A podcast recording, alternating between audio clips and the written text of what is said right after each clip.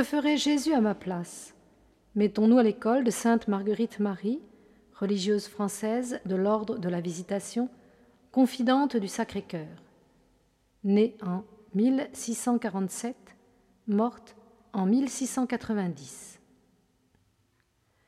Seul l'aimable cœur de Jésus doit être votre occupation, votre entretien, votre livre et toute votre direction. C'est lui qui doit remplir votre mémoire, éclairer votre entendement et enflammer votre volonté, afin que vous ne vous souveniez que de lui. Tenez-vous toujours dans votre oraison et ailleurs devant notre Seigneur, comme une disciple devant son maître, qui veut apprendre à bien faire sa volonté par le renoncement à la sienne propre. Il nous faut tâcher de tout notre pouvoir de nous rendre des copies vivantes de notre époux crucifié, en l'exprimant en nous par toutes nos actions.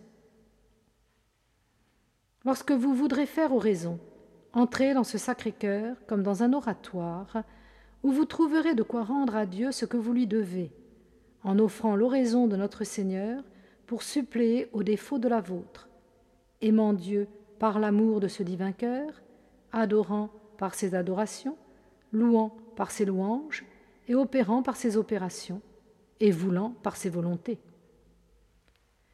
Fuyez l'empressement en tâchant de former votre intérieur et extérieur sur le modèle de l'humble douceur de l'amoureux cœur de Jésus, en faisant chacune de vos actions avec la même tranquillité que si vous n'aviez à faire que cela, et avec la même pureté d'amour que si c'était la dernière de votre vie, tâchant d'employer chaque moment selon la fin à quoi il est destiné.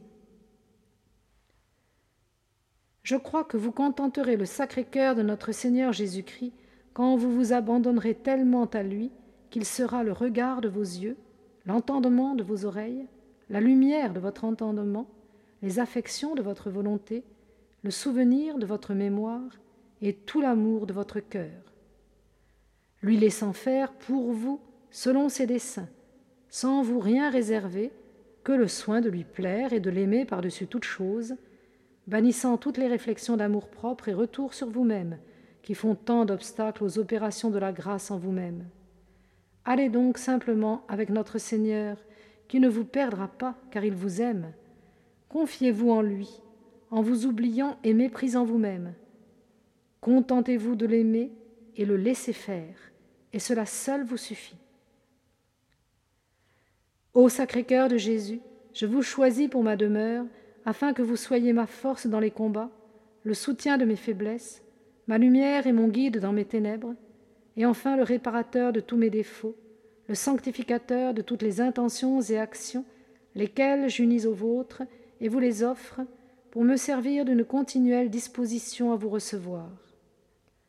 Ô cœur divin, je m'unis à vous et me perds en vous. Je ne veux vivre que de vous, par vous et pour vous.